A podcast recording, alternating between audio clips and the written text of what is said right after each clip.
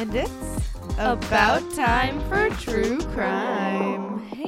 Howdy. How, How, are you y'all guys doing? Oh my god, Oh my it. god. Every goddamn time. I even like said myself, "Hey, don't say I said- hey." Self, don't say hey. I like had to take a pause, and then he just fucking caught right up right, with me. Right on there. Are you kidding? Happy much time. Thursday, guys. Happy Thursday. Happy Goodness. almost Friday. Happy almost weekend. Happy first week of November. Hell yeah. Hey, how's it going? What are you guys thankful for this week? Oh, I this week I love that. thankful for mac and cheese. I that am we're about to stuff our faces with. Um, good old Paw Patrol, if you guys were wondering, because the shaped mac and cheese just tastes better. You guys know that, right? Like the cheese in the shaped pasta is just objectively superior to the cheese in normal Kraft mac and cheese. It just is, and it you it's more expensive, and you get less, and yet somehow I am back again. So, Kraft, take my money. Actually, please stop. But thank you so much for all of the mac and cheese. I'm very thankful for it. It made my list this year. It was better when it was SpongeBob, and I don't think they make I that know. anymore. Now it's just like Paw Patrol and Frozen. And not that I'm like hello? against Paw Patrol or Frozen. I'm not like not going to eat it, but I'm just like it was it was a sign of the times, you know, with the SpongeBob Yeah. ones, and now I just feel like I'm aging out, and maybe I shouldn't be having shaped mac and cheese, but here No. I am. I want to talk about it. So, What else are you thankful for? so I am thankful for honestly the weather is just like in the perfect spot for me right now. yes. It is it's just it's full peak fall weather and even though the leaves are starting to come down, which I am a little bit sad about cuz it is beautiful and it's my like favorite time when they're like bright and vibrant and like on the trees, I will just embrace the nice cooler weather that's like Ugh. Just sweatshirt and like flannel weather that's just kind of my favorite before we just take a nosedive into like fucking arctic Oh temperatures here. I keep getting like a little extra depressed every time I see a patch of like frost on my windshield in the morning. I'm like, gosh, it's coming. I know I have to like go start my car first. I'm like, really?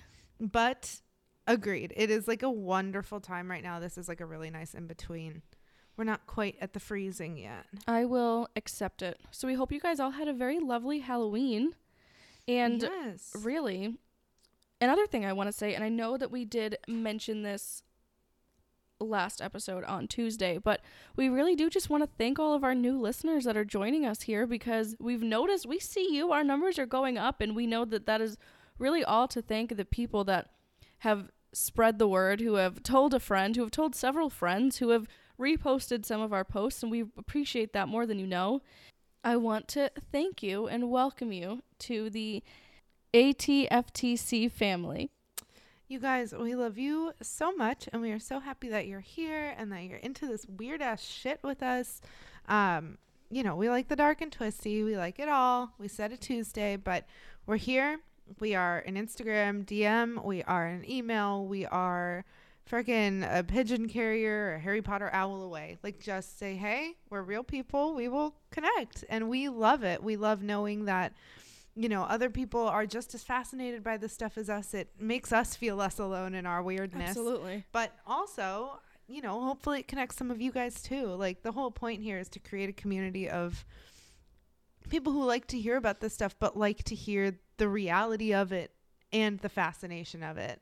So, hi, welcome. Absolutely. We're giving you all little boops on your nose. We pay very, very, very special attention to victims, victims' families, how victims' families are remembering their loved ones and things like that. So you will always see that, especially on our Instagram page. There's a whole highlight reel about how you can support the families or what families have asked you to make donations to and their loved ones' memories. And so you will always find that there. Yes, and because that's that's the whole point of this, right? Like we like to make that community. We're fascinated by the reasons and the motives and the ways that people live with themselves after doing heinous things, but we also are, you know, empathetic people. Our hearts go out to these families. They're you know, I'm honestly everybody's family. The family of the victim, obviously our heart breaks, but also for the families of the offenders, those are victims in different ways too in so many cases. You know, I can't say ubiquitously, but in so many cases. Definitely. And you know, we uh, the focus always ends up being on the offender And in a lot of cases, sometimes the only information available is information on the offender, especially in cases from a long time ago. Um, people don't do masses. yeah, don't do like deep dives. I mean, we saw that with Martha Moxley. We had to literally dig to find information on her. My heart broke for her, and her mom is still fighting to this day for justice for her daughter. And that's what that's the note that we want to end on. That's where we want to spread awareness, especially to our New England listeners. Yes. But that's what we want to talk about is end on okay, not only was the offender affected by this and whatever happened and I'm sure they, you know, they got all of the publicity and the news articles and the papers and the books and the whatever. But those families still had to live too. And those families still had to pick up pieces of whatever was left, move forward and find a way to move forward in a way that can be meaningful. Well, and that's that's exactly what we aim to do here. Exactly. Exactly. Fair. Fair. um But, you know, hi, we love you. Just a snippet of our brain going out to yours. just a little bit. And so we did just talk a wee bit about how nice and cooler it is here, but yes. we are actually going to take a little trip today. Oh, We're gonna head on down to Alabama. Alabama. Alabama. Oh, Um, I, I don't know if that's an Alabama accent. So sorry to all y'all. All y'all. All y'all. All y'all, she says. Okay. So today we are going to be talking about the giggling granny. what? Is that your impression? Oh no. Um no, don't be happy about this. Oh, the fuck. the lonely hearts killer, oh. the self-made widow, Damn. arsenic Annie, or the black widow. She's been called all of those things. Can I just say, Sure. love the alliterations. Arsenic Annie, on. yeah. Arsenic Annie and Giggling Granny. Like, come on. And I don't know, Lonely Heart. What is it? You- the lonely hearts killer. The Lonely Hearts Killer. That just makes me think of like the Beatles. So, She has been called every My mom's going to be so happy you mentioned the Beatles. Um oh, hey. My mom is a very big Beatles fan. Ringo or Paul, if you're listening, can you send her something signed? I would. oh, my bawl gosh. my eyes out. And hey, you know what? I've seen both of you live. I've supported you. I've done the thing. Okay. I know. Let's get some return on that. Inve- no, I'm just kidding. um, but really, I mean, if you're up for Love it, you. hey, why don't you message us? Um, okay. So basically, you name it, she's been called it. So she's been called all of those things, but we are going to actually start with the name she was given when she was born, Damn. and her name was Nancy Hazle. Okay, Nancy. So I feel like I'm on a kick with Nancy's.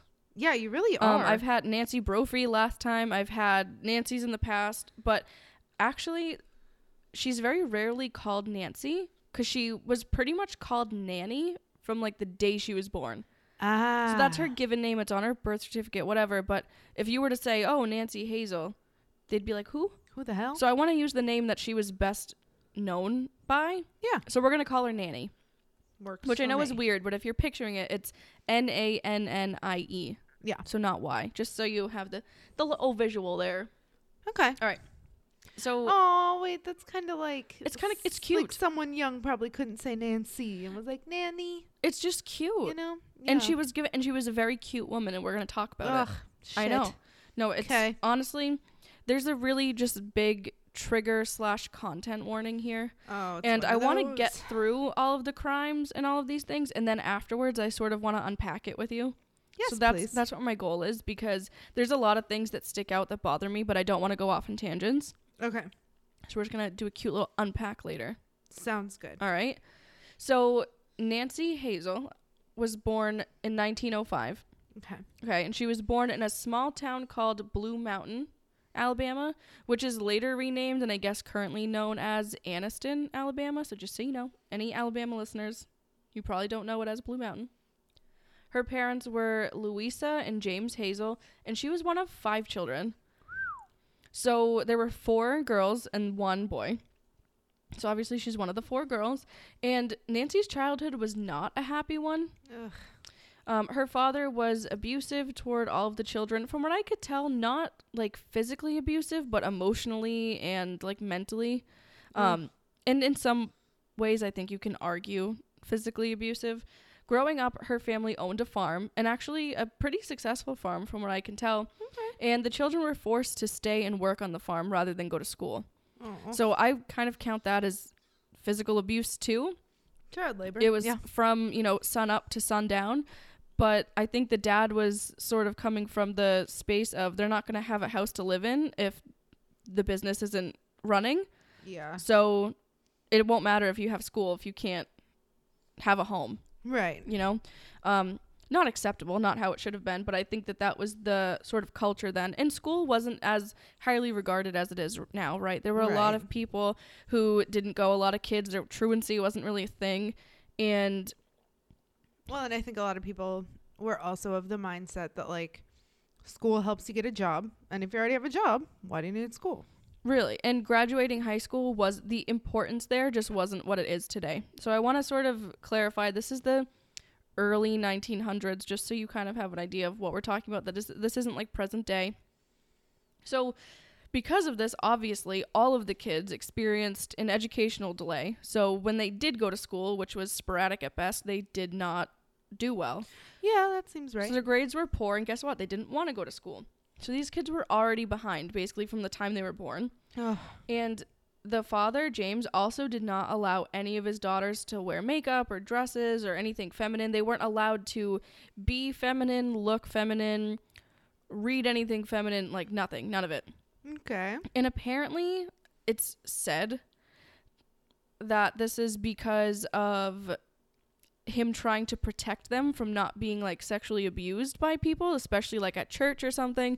I don't know what he knew of that or if that had happened to her or a sibling or anything. I have no idea. But really, I just want to touch on that that was a no go in their home. Right. Unfortunately, though, that is all that Nannie wanted to do. She so badly wanted to w- play dress up and wear the feminine clothes and do the cute little pigtails and do all the things that a little kid wants to do. Don't we all? strictly forbidden, which is very sad. So she was really just working out in the farm from sun up to sundown, as were her siblings, Poor thing. and didn't get to do the things that she really wanted to do. And that's pretty typical what we'd consider, you know, for a young kid now playing dress up, using their imagination, all of those things, forbidden. Mm. By all accounts, though, her mom was said to be a kind and loving mother, so do what you will with that. I mean, Um, that's nice by all accounts.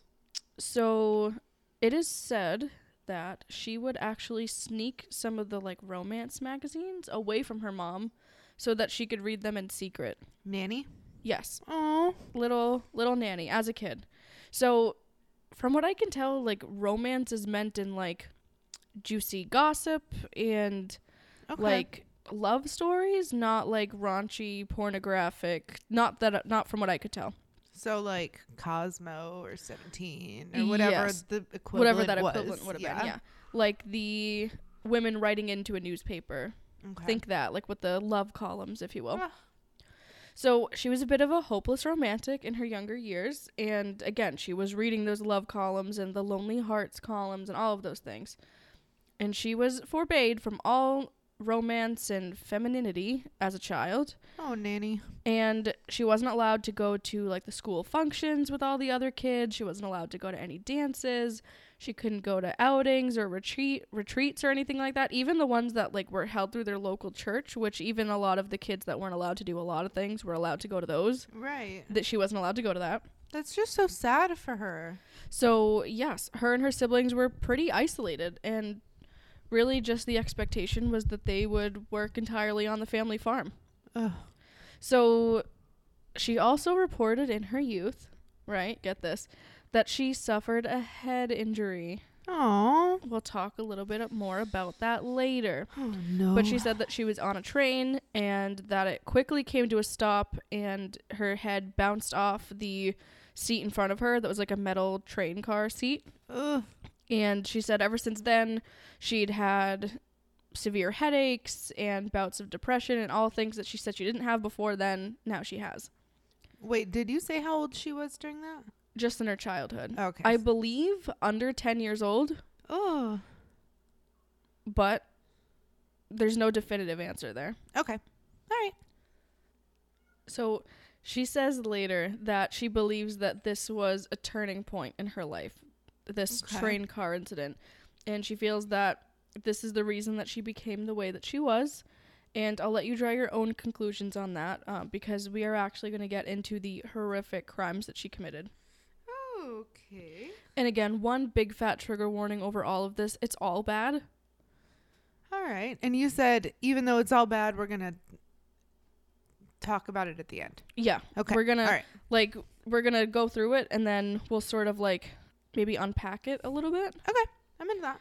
So in 1921, at the very mature age of 16, Nanny was married for the first time. Uh, big big emphasis on first time here because there are several marriages. Okay. Well, if you're starting at 16, I don't doubt it. It's a lot of time. So she had dated Charles Braggs, that's his name, who went by Charlie. Not to brag. and he was also 16 at the time so he wasn't like significantly older than her that a lot of these like marriages like when the female was young the male was like in his late 20s So it's less creepy. not the case here but still Okay. disgusting Yeah. um because they're still kids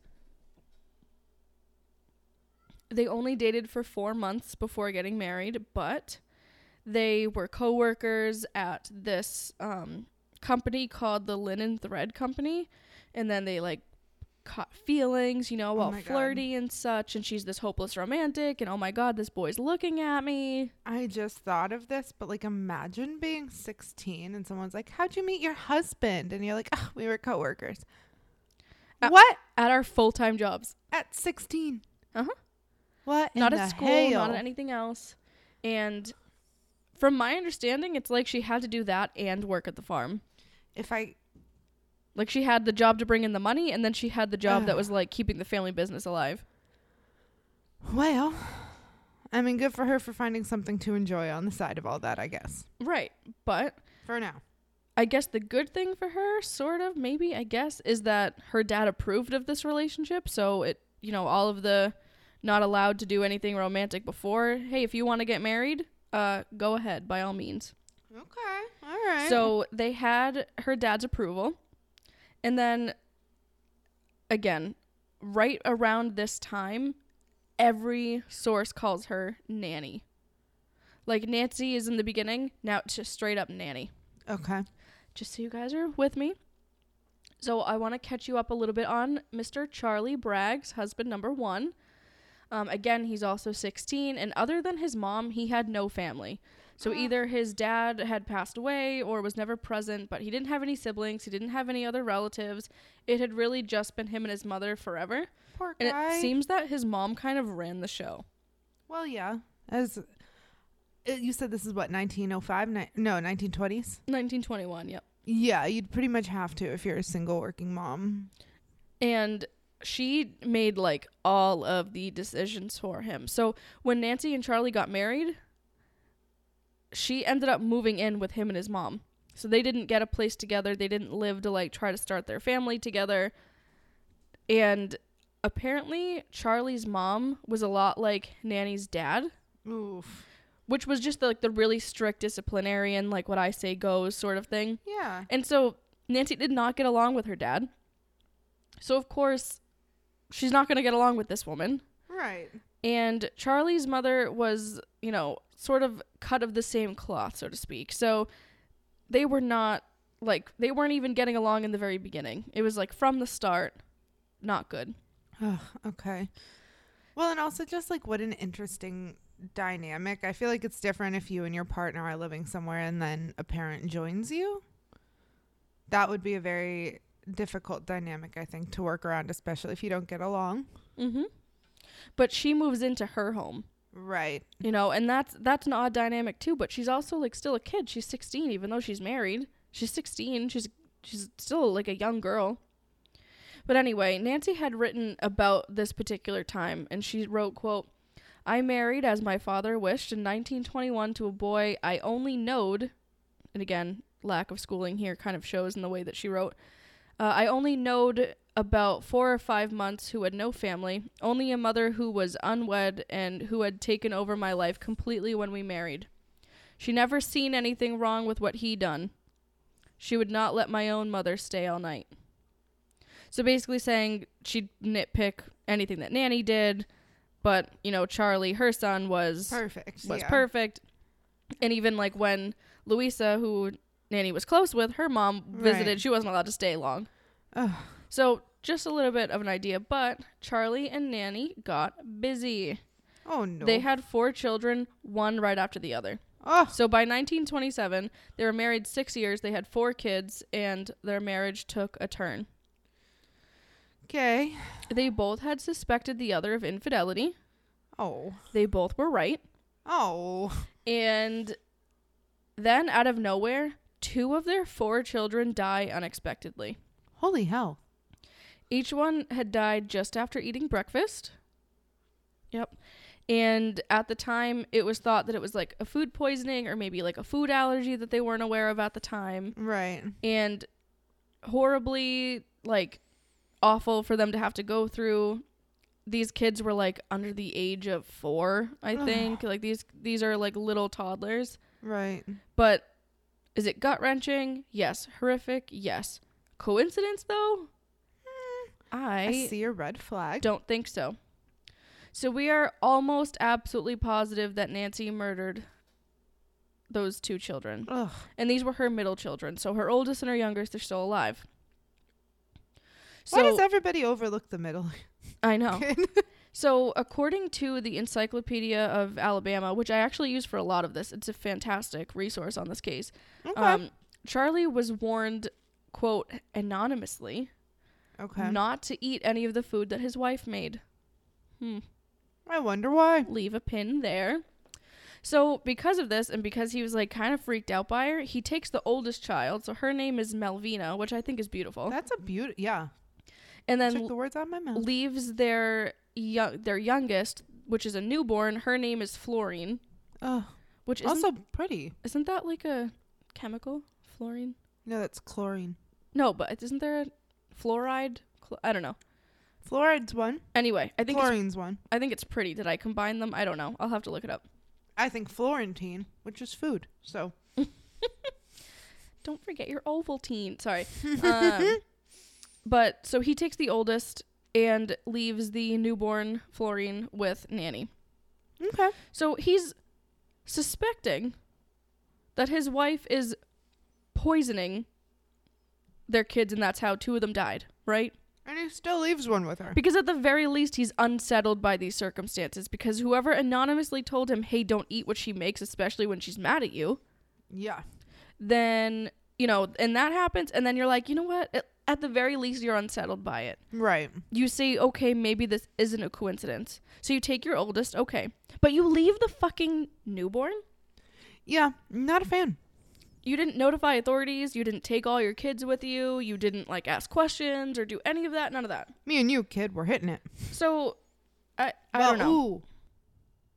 Weird theory. What if he Mm. thought the kid was someone else's? Could be.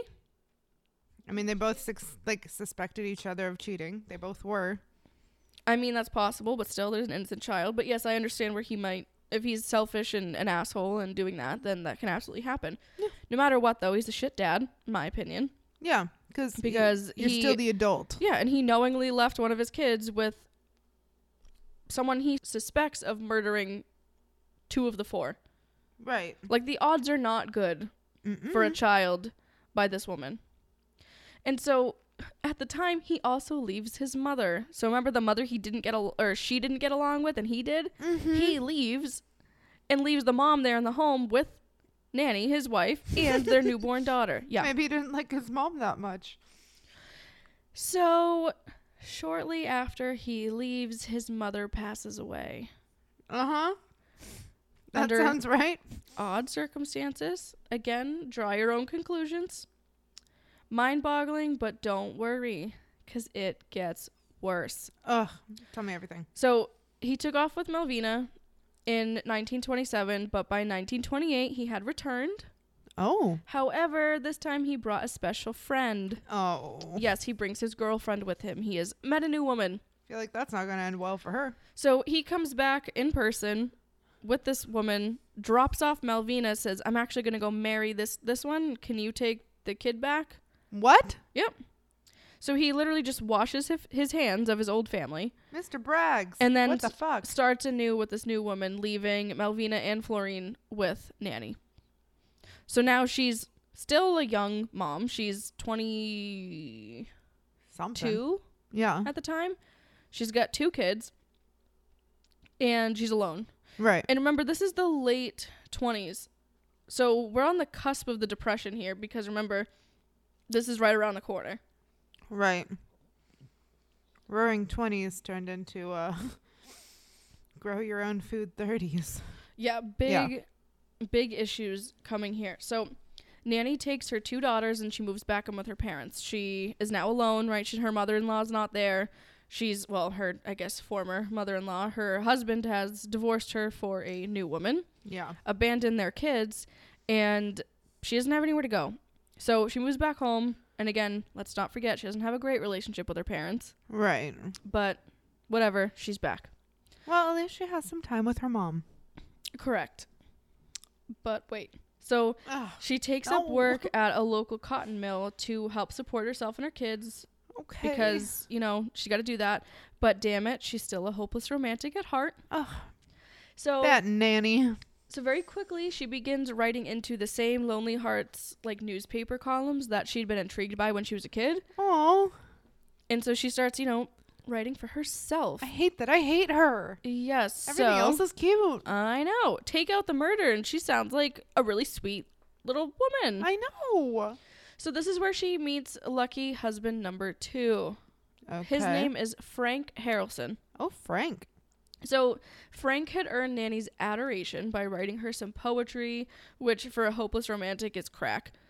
Mhm. just absolute crack. So she responded with some letters back to him. They went back and forth for a time, and then they got married in 1929. So this is only just a year after her divorce with Charlie Braggs. okay. She's 24 at this time. He's 23. They were married. Oh, But interesting. Their okay. marriage was not what she had hoped it would be. Oh. And as you know, Frank had struggled with alcoholism, and then when he was drinking, he became violent. Frank. Uh, So she also discovered after they're married that he has a criminal record, mostly for violent crimes and assaults. Frank. Not okay to hide. He never made any attempt to recover from his alcoholism. He didn't try to refrain from drinking or enter into treatment, nothing. He just continued to drink. It continued to get worse. But still, they were married for 16 years. So they raised her two children from her previous relationship. Um, but put a pin in this marriage because we're going to come back to it. But we're going to go check on her daughter, Melvina, because Okay. we want to see how she's doing. Oh my God! Wait, did they not take Melvina back? Oh, no, she's there, but she's an adult now. Oh, okay. All right. All she, right. She's grown up. How's Melvina? Well, not good. Um, you looked. I'm sorry. You just you look too happy about this, and I didn't want to. God, I'm, every I know. time I'm holding on to hope, it's just like boom, Don't. heart is falling through my butt. I hate it. No, don't. It's horrible. Um, again, trigger warning here because this is awful. So again, Melvina, the oldest daughter, um, who Charlie took and then said, "Yeah, nah," and then dropped her back off. She's an adult, and in 1943, again, years have gone by. She's an adult. She gives birth to her first child named Robert Lee Haynes. Okay. Okay. Now, the timelines get a little bit confusing here, but from what I can tell, Mel- Melvina had two children. So she had Robert, and then a couple years later, she had another baby boy. Okay. So Nannie was present at the birth of the second child. And Melvina woke up after the birth of her second kid, um, dazed from the drugs they had her on. I'm pretty sure back then they just like knocked you out. Right. And you woke up and it was like, you have a baby. oh my gosh. Um, Pay no attention to the ringing pain in your skull and vagina. but she was dazed. She was really just out of it from whatever the drugs were that they gave you in the early 40s. Right. um but claims through the like dazedness right like i picture that like you know in the movies like the blinks that they do and it's just like very like hazy like this is how i imagine this right but she claims that she wit and this is awful that she witnesses her mother stick a hat pin into the back of the infant's head so the newborn baby that she just delivered Mm-mm. And other family members that were present sort of like at the hospital but not in the room said that nannie emotionlessly entered the room and told them the baby is dead and she was holding a pin in her hand What the fuck? So again, unfortunately, the infant died, and the doctor said that they couldn't determine how. It could have been a birth compli- It could have been any number of complications, but no one no one could see the very tiny little pin hole, I guess, in the child's like I'm guessing at like the base of his neck or something, like where maybe you wouldn't see it, or if he had hair, anything. Or the other thing is like, yes, a lot of infants are born with hair, but also their skull isn't formed, so you can No, go literally anywhere in the brain. Mm-hmm. What the fuck? And so Melvina sees a little bit of this, right? But she's like, again, recovering from delivering a child. And again, the slew of drugs, whatever that cocktail was. So she's not really sure what she sees. Okay. But the other family members say it was really weird that Nannie walks in to say that her grandson's dead, Yeah. but she's holding this pin in her hand.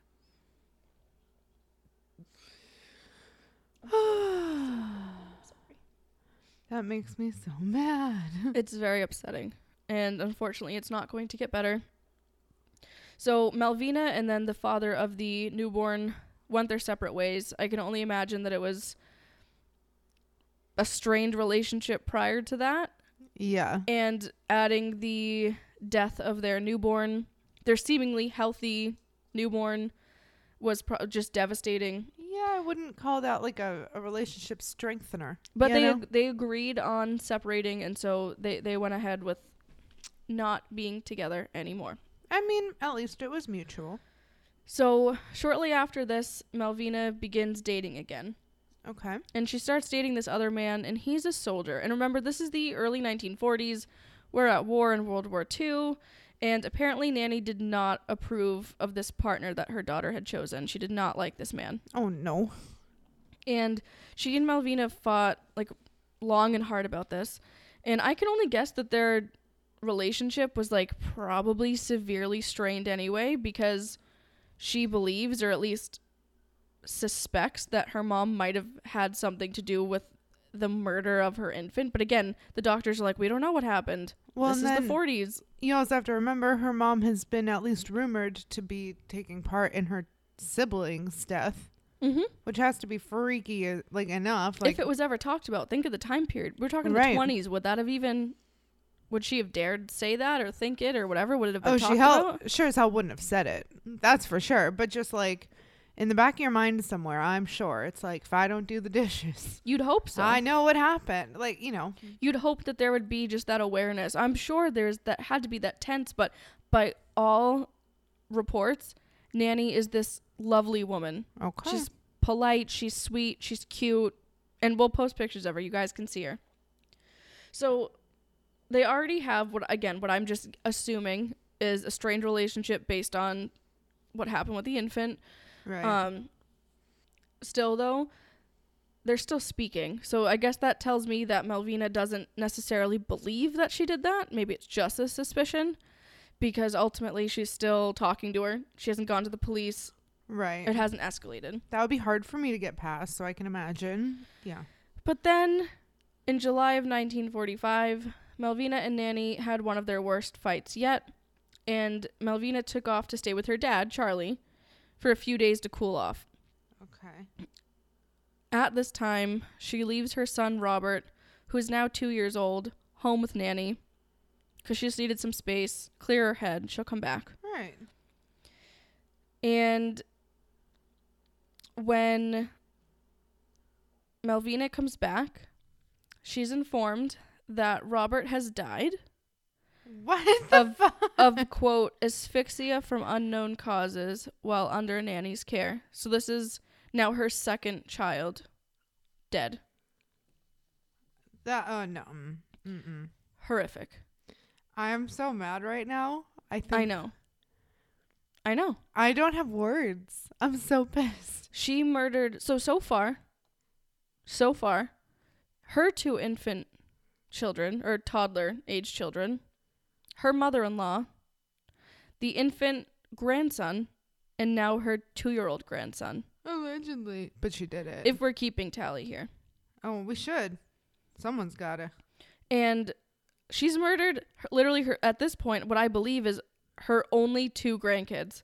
So these are the babies that she is supposed to dote on and love and protect and care for, and it Mm. is Well, and they're the fun ones. They're the ones that you don't have They're to be the to be. reprimander. Like, here's a little sugar. Like, go home to mom. and you're supposed to just absolutely be like I Smitten. don't even know how what like grandparents that is I, I can't wait i hope i hope hope hope i'm lucky enough that i get to be a grandmother someday like I don't think I want my own children, but I want grandkids. And I know I listen, I know. But like like that's the kind of relationship. but what a, what a special and unique bond and i don't know. I had great relation i just grandparents mean a lot to me.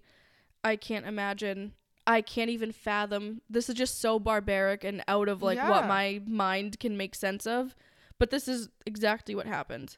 So again melvina has returned from the fight with her mom probably thinking she's cooled off and now she's told that the one surviving child that she did have has now died in an unexplainable way, again, while under her mother's care. So I can't fathom how evil and vile of a person she was. I can't wrap my head around that, and unfortunately, we're only going to get worse here. no. I know. Nannie had taken out a life insurance policy on little Robert, so the two year old that has just died. Ah, nannie. And Classic. two months after his death, she collected $500 from it. So, using an inflation calculator, I looked up what this dollar amount would be in today's currency. Okay. So, $500 in 1945 is the equivalent of $7,832. Okay, so that's nothing to like laugh at. So, from all sources that I looked at, Nannie pocketed this money. So, she Okay. took out this life insurance policy on her grandchild, murdered him, and then collected almost $8,000 basically. What the fuck? oh, yeah. I hope that was taxed up the ass. I, I just I can't even it's it's absolutely horrible. So we're gonna leave that there. That was Melvina. Hmm. We're gonna return to that marriage with Frank Harrelson. Poor Melvina. So during all of this, she's still married to him, and in September of 1945, just two months after she's murdered her grandson, um, Frank comes home after a night of excessive drinking, more than what was typical of him, because again, he's struggled with alcohol the entire time. Um, he came home demanding sex. Nannie said no, and he raped her.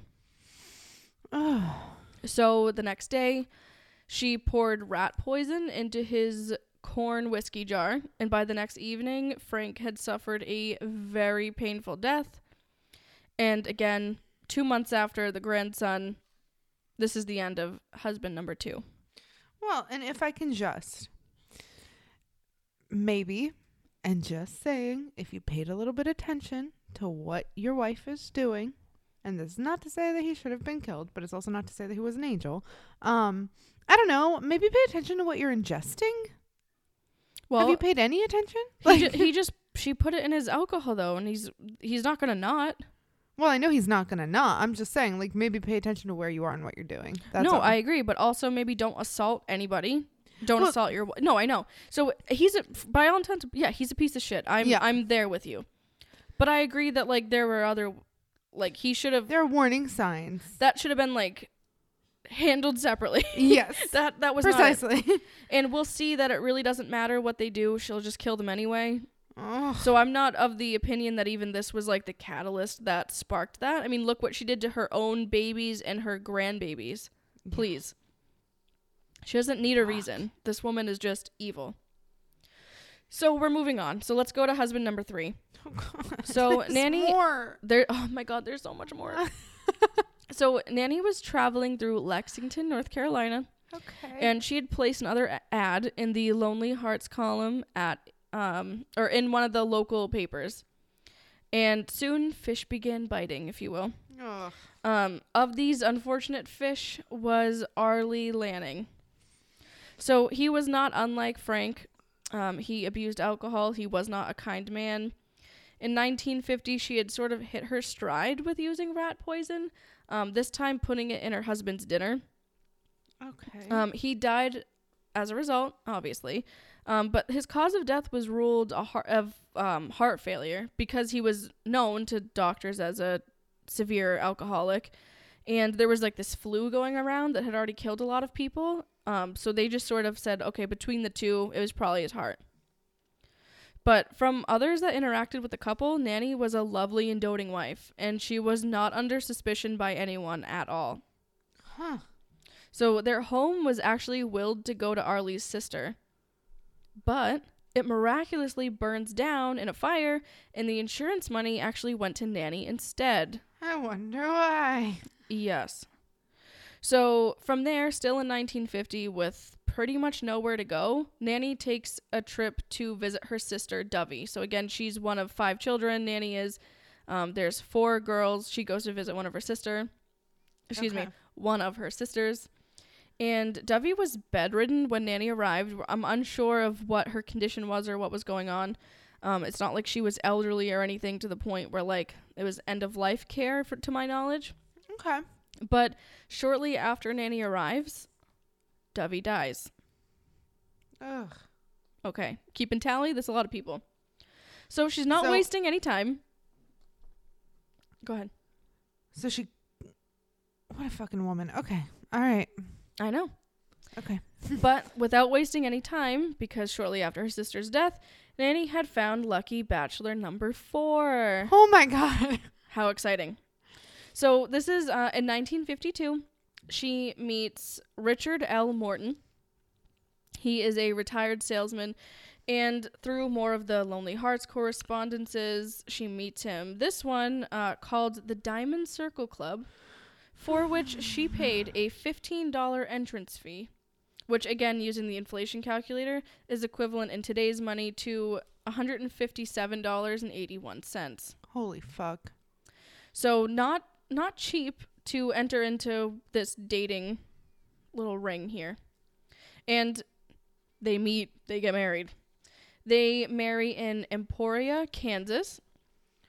And though he didn't have the substance use issues that some of her previous husbands did, this one had been spending a lot of time downtown with other women.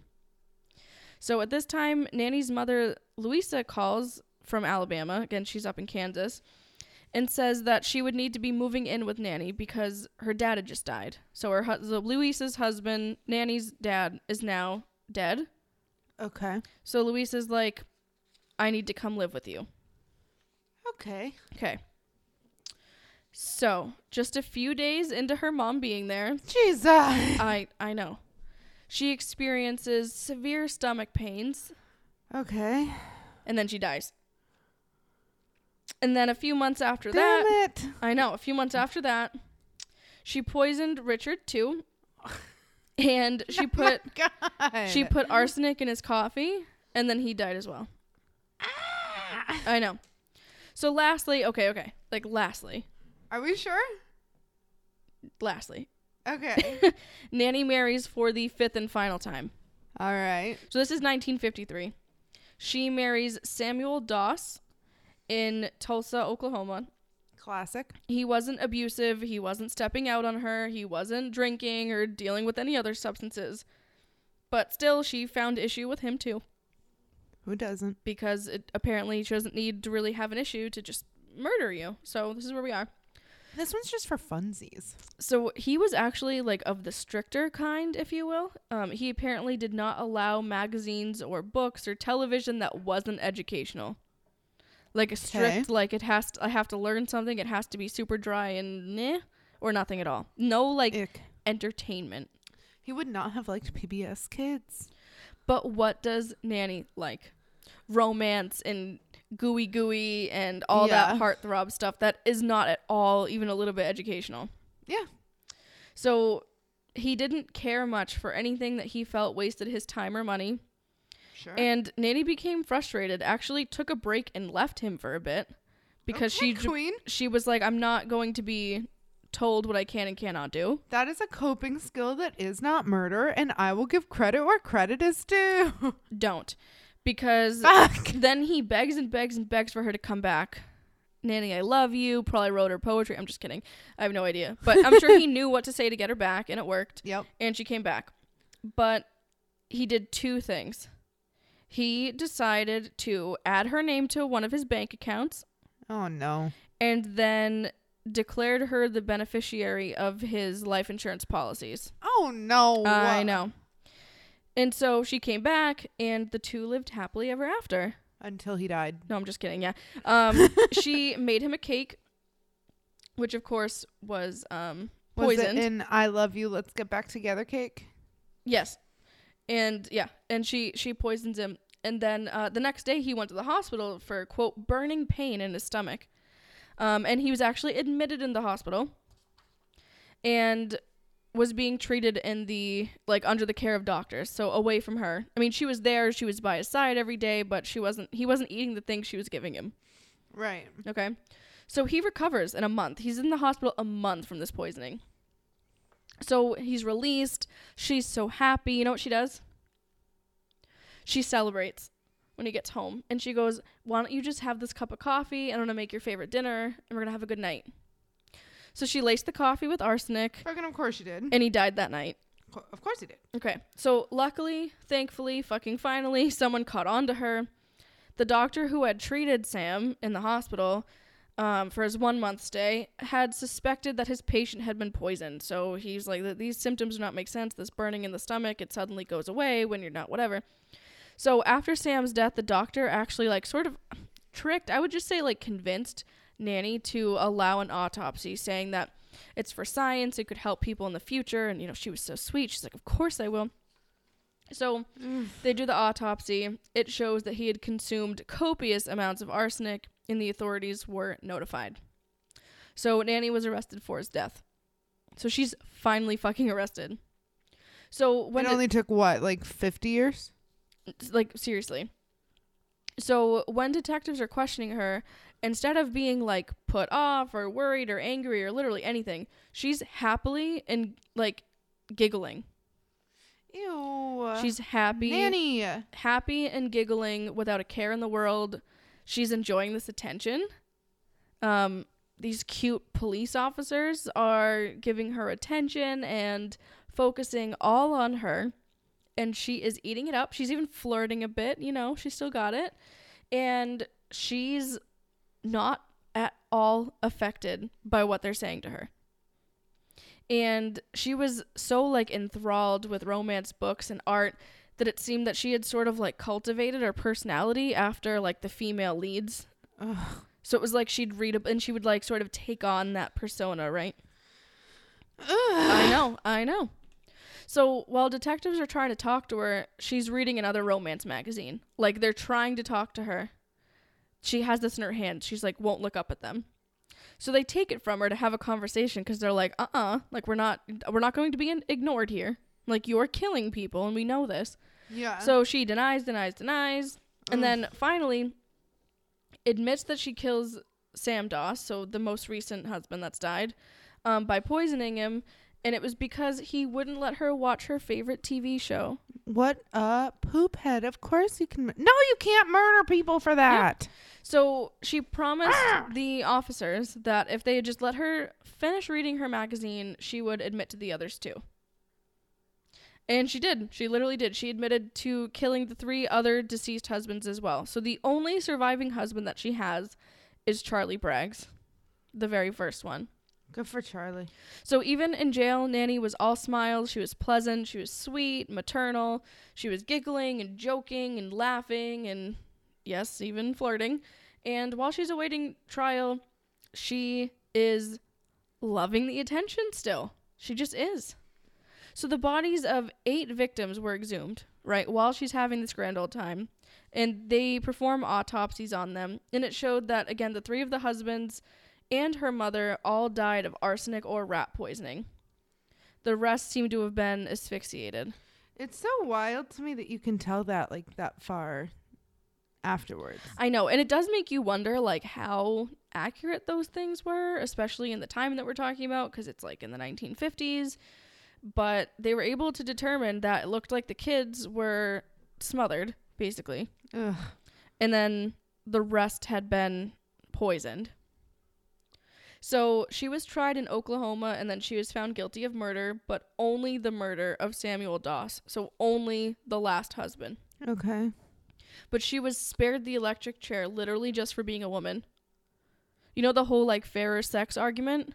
Yeah. And if you haven't heard of that, there's sort of two different ways that we look at women offenders. We either look at them as, oh no, they're women, they're so fair and dainty and sweet and whatever, they could never do that. So Yeah. we should go really light on their punishment. Or it's the flip, and we say, oh my god, how could a woman who was supposed to be so fair and, and loving and doting and whatever and, Do and female and shit. gentle, how could they do this? Right. And so they tend to like be a little more heavy handed with the punishment. But in her case, she got the first one and they spared her all of that yucky stuff because they didn't want to set a bad precedent. And after she was sentenced to life in prison, she was literally happier than a pig in shit. She was just she was just happy to be there. Well, she can just sit around and read her romance novels. She was cheerful as ever. And so she was sentenced in 1955 at the age of 50. Goodness. She she had said that she was only ever allowed to work in the laundry room because all of her requests to work in the kitchen were denied. As they should be. Yes. So this is Ugh. where she sort of opened up about things and she this is where she says I believe that this head injury that I experienced as a child is why I am the way that I am. But No, I think that's bullshit. but Um, yeah, we don't know. maybe a mix of a head injury and the neglect and abuse she got as a kid. Possible. but her other siblings didn't have any like, you know, what? But like I know. that makes me so mad. Well, in June of 1965, so only 10 years after she's been incarcerated, Yeah. she dies of leukemia. Oh. So she dies in the Oklahoma State Penitentiary. Okay. So different sources claim that she admitted to all of the murders. Others say that only to the murders of the husbands, like or only ones that weren't of blood relation to her. So she denied the ones of her kids and her grandkids, but admitted to like the mother-in-law and the husbands and things Okay. like that, and like denied the sister or whatever. So whatever the truth is, I think we're all on the same page that all of them that died in her presence probably died because of her Right. that she murdered them. Okay.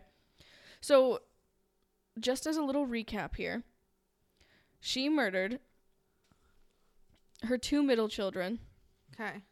her two grandchildren, I'm taking tallies. One, two. Two grandkids. two grandkids, Okay. her mother, Mother. her mother in law, Mother in law. her sister, Sister. four husbands. Two, three, four. Damn. That's 11 people. Yes, it is. Yes, it is. So, throughout her life, her last name was, ready? so, she was born Nancy Hazle. Then it was Braggs, Harrelson, Lanning, Morton, and Doss. Those are hell. all of the hats that she wore. So, that is the Lonely Hearts Killer, the Black Widow, the Giggly Granny, the absolute vile, vile, vile, vile piece of shit that she was. wow, wow, wow. So she died in prison? She did. She died in prison of cancer, and she was only 65. Was so it she of did, her butt? She did die young. And Sorry, I know that's a real thing. I'm just mad. So, what frustrates me so much about this case is that we spend a lot of time covering like murders of people's children, right? Yeah. We just did Martha Moxley. Her mom today, 40 some odd years later, is still fighting for justice for her child. Yes. This woman, this piece of shit, deliberately killed her own kids and her own grand. Like, I can't Yeah. even. Just the dichotomy there. The fact that we can share a planet. You know, people grieving the loss of their children or their loved ones, fighting for justice, fighting to try to make peace of it. And then there's the people that do it to their families. Um oh I just how do you live with yourself after that? How how do you like I don't know. How do you believe you're you are worthy of something after that? Like I don't know. There's no pride in that life. There's no No, you're a piece of shit. and I mean, maybe it's narcissism. I, I feel like it's got to be to a certain extent to assume that people are still going to continue to love and fawn and dote after all of these things. But it's just like, what in the fuck? And I know we're complex beings. I get that. But like, feel bad for the kid, not the adult at some point. That's your choice. And from all intents and purposes, not to say that what she dealt with wasn't bad, not the most severe No, that we've covered by a long shot. this is the case of like, this is the we've seen more for less. Like, No, exactly. she's that example because everybody else we see less for more. and that's not to say that different experiences have different consequences or, you know, effects on people. I'm not saying that like, well, she should have been fine. But she wasn't struggling financially. No. Did she choose poor partners to marry? Absolutely. yeah. Babe could not see a red flag. But she also had parents that she could return home to, and she did. And when she, she had a good relationship with at least one of them, she wasn't living on the street. Who she then murdered. She then murdered her because she was an inconvenience. It was all based on what I think is pure inconvenience. Yep. And I don't know what's worse to be the murdered children or to be the surviving ones, assuming that she was probably a severely abusive parent. I mean, I just have to think. Yeah. I mean, if nothing else, like, I mean, obviously it's worse to be the like I'm not saying that, but it's just like yeah. did she love you or she did want you to just suffer more? Like was this an Or- act of love? Is that what she's is that what her thing is? You know what I'm saying? Is it like I love you so much that I need to do this? I can't even say that it's Munchausen's by proxy because she wasn't really seeking attention from what I can no, tell from she it. She didn't get attention from the healthcare. She didn't get like doted on for being someone who's so selfless and gives up time or whatever to be with this person that she's making sick. She's just Mhm. fucking killing people. Yeah, it's not like she's ma- slowly making them sick and then like reaping the benefits of having a sick, you know, whatever that you can scam the system by or anything like that. Like I'm thinking of like um Gypsy Rose. That's not Right. what comes to mind here for me. No, same. But I think that there's something in that like what what is the psychology behind that? What what was she thinking? Was it just they're purely inconveniences and she's a is she a quote psychopath like we learned in Tuesday's episode where she just never had a regard for people's feelings and maybe she was just searching to like have a connection. Maybe that's why she was so Infatuated. yeah, obsessed with like romance and things like that, but she just couldn't achieve it. And then when she realized she couldn't, she just discarded them. What is what is that? I mean, I think there has to be some lack of relation to other people on an empathetic level. Like you can't that or like it has to be some extreme extreme extreme extreme version of narcissism. Mm-hmm. Like I just don't I don't know how you otherwise comprehend like how all of those go together because any one of them on its own is probably a different like psychological makeup you know what i mean? But then all of that together it's like you're fine with your kids you're fine killing your grandkids you're fine killing your mom you're fine killing your sister you're fine killing a mother-in-law you're fine killing husbands like where is that line for you? Like she wouldn't admit to killing people that were blood related but a like no offense but what the fuck is that Well, for of course, you and some and- and some sources say that she admitted to all of them. It's like you Right. can't even get a clear answer, but at the end of the day, we know she did it. Right, because Occam's razor, if we know she did some with the same freaking motive, like Mhm. MO, and then other people ki- or, like died in her presence with the same MO, are we not going to assume that it was her? Well, and we know that with female offenders, the most one of the most common ways that they go about it is with poisoning because it's the least messy, it's Yep. the least violent. They don't have to overpower somebody. I mean, there's a lot of different Poison and reasons that comes into play. arsenic specifically, like rat poison. Wouldn't you just like taste that shit? Like that's my question. But if a lot of the people that she was giving that to were people that were struggling with substances or something like that, Fair. Or, Or even not in just struggling and someone's making you food, I wouldn't pass it up, you know? yeah, not in a headspace to turn it down or whatever. You you don't have the capacity. You don't want to. You don't whatever. Like you don't care how bad it tastes. You just want to be drunk, whatever that is. Right. And I guess Charlie Braggs, remember husband number one, Yeah. bef- like later was asked about this, and he's just like, yeah, well, whenever she got mad, I just wouldn't eat what she made. Like whenever she was mad at me and she made me dinner, I wouldn't eat it, and she'd get mad that I wouldn't eat it, but I'd rather her be mad at me for that.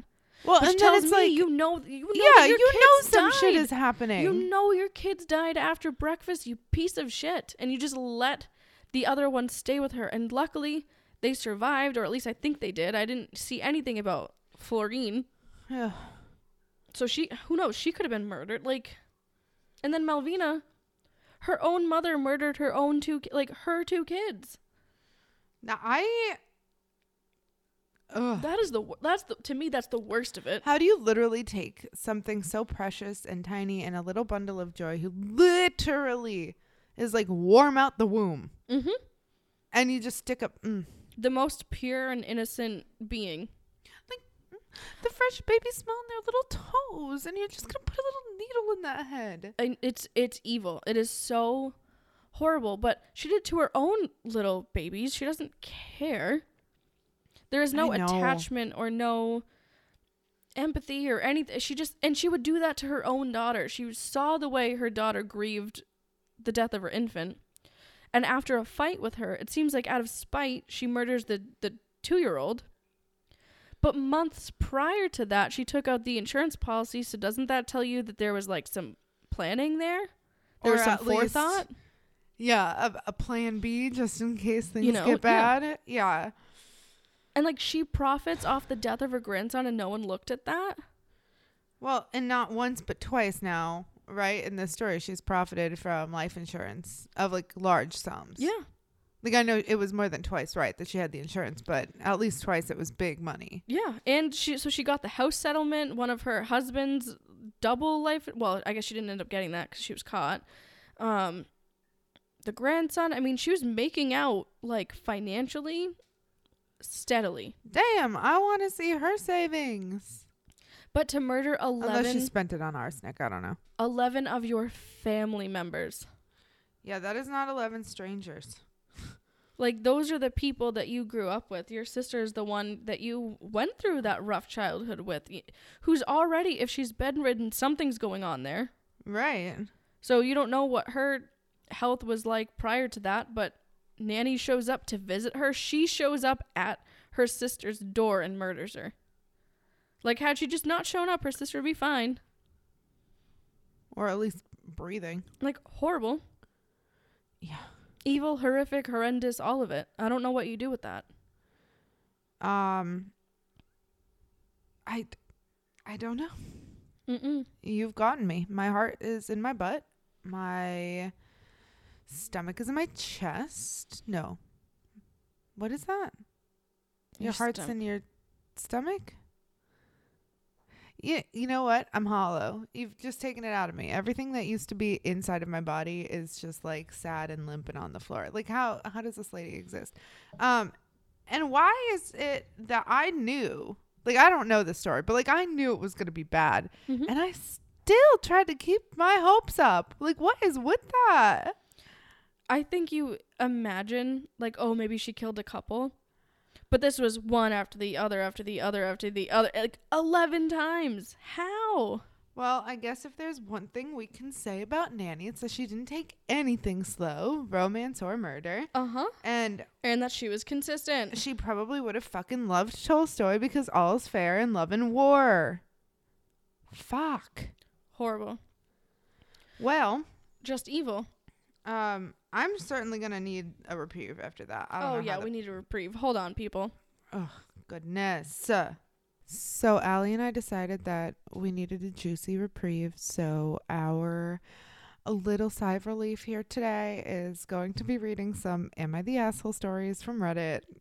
Yeah, so we purposefully have not like actually read the stories. We're just purely face value reading the like title Yes. and deciding purely based on that. And you always read the title and you're like, wait, and then you read the story and you're like, oh, but we're not doing that. Nope. We're just fully Just- we're judging on face value right now. And by the way, if you guys like juicy gossip, but you don't like it in your own life, go to this Reddit. This Reddit is so good. You're like, fuck them, fuck that, fuck this. And you're Mhm. like, ah, my life is so calm and boring. People get heated and like way too invested and have way too much time on their hands. Seriously.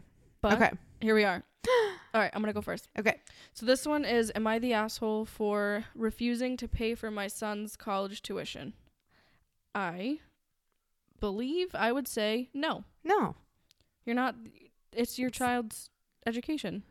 And now, if you told them, hey, I'll be paying for this, don't worry about it, that's and different. then they start school and you're like, mm, okay, it's on you. and uh, VM. No, you're a dick.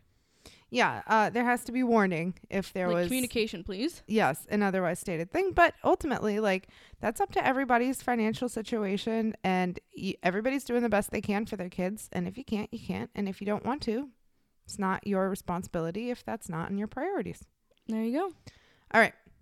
Am I the asshole for yelling at my husband when he ate some of my chocolate and making him drive across the city to replace them? Fuck, no. Fuck no. No, you are not. Watch him do it again now, huh? He won't. Nope. Um, also, girl, yes. Yes, or bitch. king. I don't know. But like chocolate is important. That is Oh, yeah. priority one. Mm-hmm. Um, am I the asshole for bailing on the opening of my sister's restaurant when I told her I would be there? I think so. Yeah, I mean that's kind of a big thing. Unless you guys had like a falling out and she was being a piece of shit and you're like, okay, I will not be joining. But other than that, mm, no, if you said you're going to be there, s- Be that's your that's your word. Also, like family, bro. Like I know, like if your family is toxic, you don't have to be around your toxic. But don't be the toxic family member that your family doesn't want to be around. You know, Mm-mm. hell no. Keep that word. Mm-hmm. Go support the thing. It's exciting and it's a success for her. Like it's an achievement. Even if the night doesn't go great, it will be better because your family's there to support you, presumably. Mm-hmm. Am I the asshole for not sharing my weed with my girlfriend? No. No. no. No. no. Um, let's see. Although it's not really kosher in the culture, but that's okay. No. Am I the asshole for suggesting my in-laws stay in a hotel in response to their noise complaints? No. Assuming their noise complaints are about like your home and everything like that, and well, it's your home. If they don't like it, then they're by all means encouraged to find a place where they will not have to worry about noise. Yeah. That's my that's my take on it.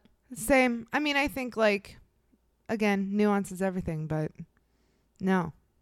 If s- if you're doing someone a solid, like unless they're paying you to stay there, like if you're doing someone a solid and putting them up, they can handle a little bit of inconvenience to what they would normally deal with. All right. Mhm. Am I the asshole for letting my brother's kids go hungry for a little while until they eat what I already made? No. That is just life. no. That's just I was told if I didn't want to eat my dinner, they said, "Okay, great, we'll put it in the fridge, and when you are ready, we'll heat it up, and you'll Yeah. have food." Cool. To which I said, "Fuck." In Yeah. my, in my head because I really like, didn't want it. I don't want broccoli. oh my goodness. I love these. They're just so fun. Like they're just wild. People's lives. And I just feel bad f- sometimes. And sometimes I'm like, this shit is juicy. Am I the asshole for putting dirty dishes away? Did you clean them first? I have questions, sir. Um No. Um, but if you, I mean, yes, a I little mean, bit. if, but if like they're if they're uckies and you put them in the cupboards, like, yeah, gross. You are the dick. I wouldn't say like you're an asshole. I'd say, well, go wash them, you Yeah. weirdo. And like maybe warn someone. One more maybe? Yeah. Okay. Am I the asshole for taking my son's phone away simply because he said I couldn't? Yes, You think they are the asshole? I think so. Here's the thing. If there's a reason to take your kid's phone away, do it. If they're being entitled, like yes, take it to show, but then give it back because kids these days their entire lives is on their phone. And this the, here's what I mean. I don't necessarily mean it in that you're entitled to having the phone. I mean it in that like if your point is to get rid of the entitlement and to show that you can, that phone better be given right back. Like test me. Here we go. I can take this away. But like otherwise, I don't know. Like it's their whole fucking life. I know when I was a kid in high school and phones and like social media was just starting, how insane that was. I can only imagine how much is there now. Like it's beyond me. oh, we disagree. I just think like I have no problem with phones being taken for responsibility, but phones are so much of kids' social lives. I don't think it's okay to like deprive that much. That being said, like But if he's being a little shit and is like, "Oh, you can't take this from me. Like this is my phone," I'd be like, "Watch me now. Take it, put it in the drawer, and say until you apologize, or you know, well, go out, go outside and play like a real kid." with the asterisk that of course I only think it's okay to take the phone if you're the one paying for the phone. Mm-hmm. and that I think, um, yeah, like I have no problem with people like taking phones and like using that as a punishment. I just don't think it can be like a forever thing. No, or, I like, wouldn't say like, "Oh, absolutely taking fuck it." that. Like- it's like permanent, but I would take it and be like, "Okay, like this is an hour." Oh, like, that's fine. Go, I have no problems Okay, with that. yeah, like I'm not like not permanently. No, but but like, like- in my head, it's like fuck you. I'm taking the phone because you said I couldn't. Take it away for a little bit. I'd be like, mm, "No, yeah, I pay for it, so I will." Yeah, thank you. Thanks. All right, mine. And I had to cheat a little bit, and I had to actually like Look op- up. open the post Ugh. um, because it says, "Am I the asshole for telling my sister the name she picked out for her baby is stupid?" And I just, I had to know what the name was. Um, and and the answer is no because this is, um, the name is going to be Gucci Paris. oh no. G U C C I. G U C C I and then Paris. Oh. And so she's naming the child after this because um they did not grow up wealthy and so she wanted to have like a wealthy sounding name and she'd never been to Paris so she wanted to name it. That's why. Yeah. Baby girl. Okay, first Um, of all, first of all, love the thought. Love this whole manifesting a better life for your kids thing. Um naming it isn't manifesting it. And that child is going to have to like be taken seriously. They're going to have to be an adult. They're, They're going to have have to, to like, like Apply for jobs with that name. apply for jobs, have a boyfriend or a girlfriend or a they friend. They're going to have to do like a whole bunch of shit that presumably at some point they're going to want to be taken seriously. And you know what I can't see myself doing is saying, "Hi Miss Gucci," or um like exchanging vows and being like, "Gucci." Gucci Paris. when I first saw you, You I got thought that Gucci Coochie baby. Mm, sorry. you That's- have the that's the finest only thing that came to my mind. You have the finest Italian leather I've ever seen. Like what Oh the my fuck? God. She all European baby, Italian and French. That was good. I like that. It's a meatball, je ne sais quoi. Sorry, I am overtired if you guys can't tell. But Uh, I mean, I would say that you disagree with the name if she's asking your opinion. And the baby isn't named Um, yet, so it's not like it's on the. yeah, yeah. It's not like a 16 year old, and you're like, well, you have a stupid name. They Mhm. can't help that.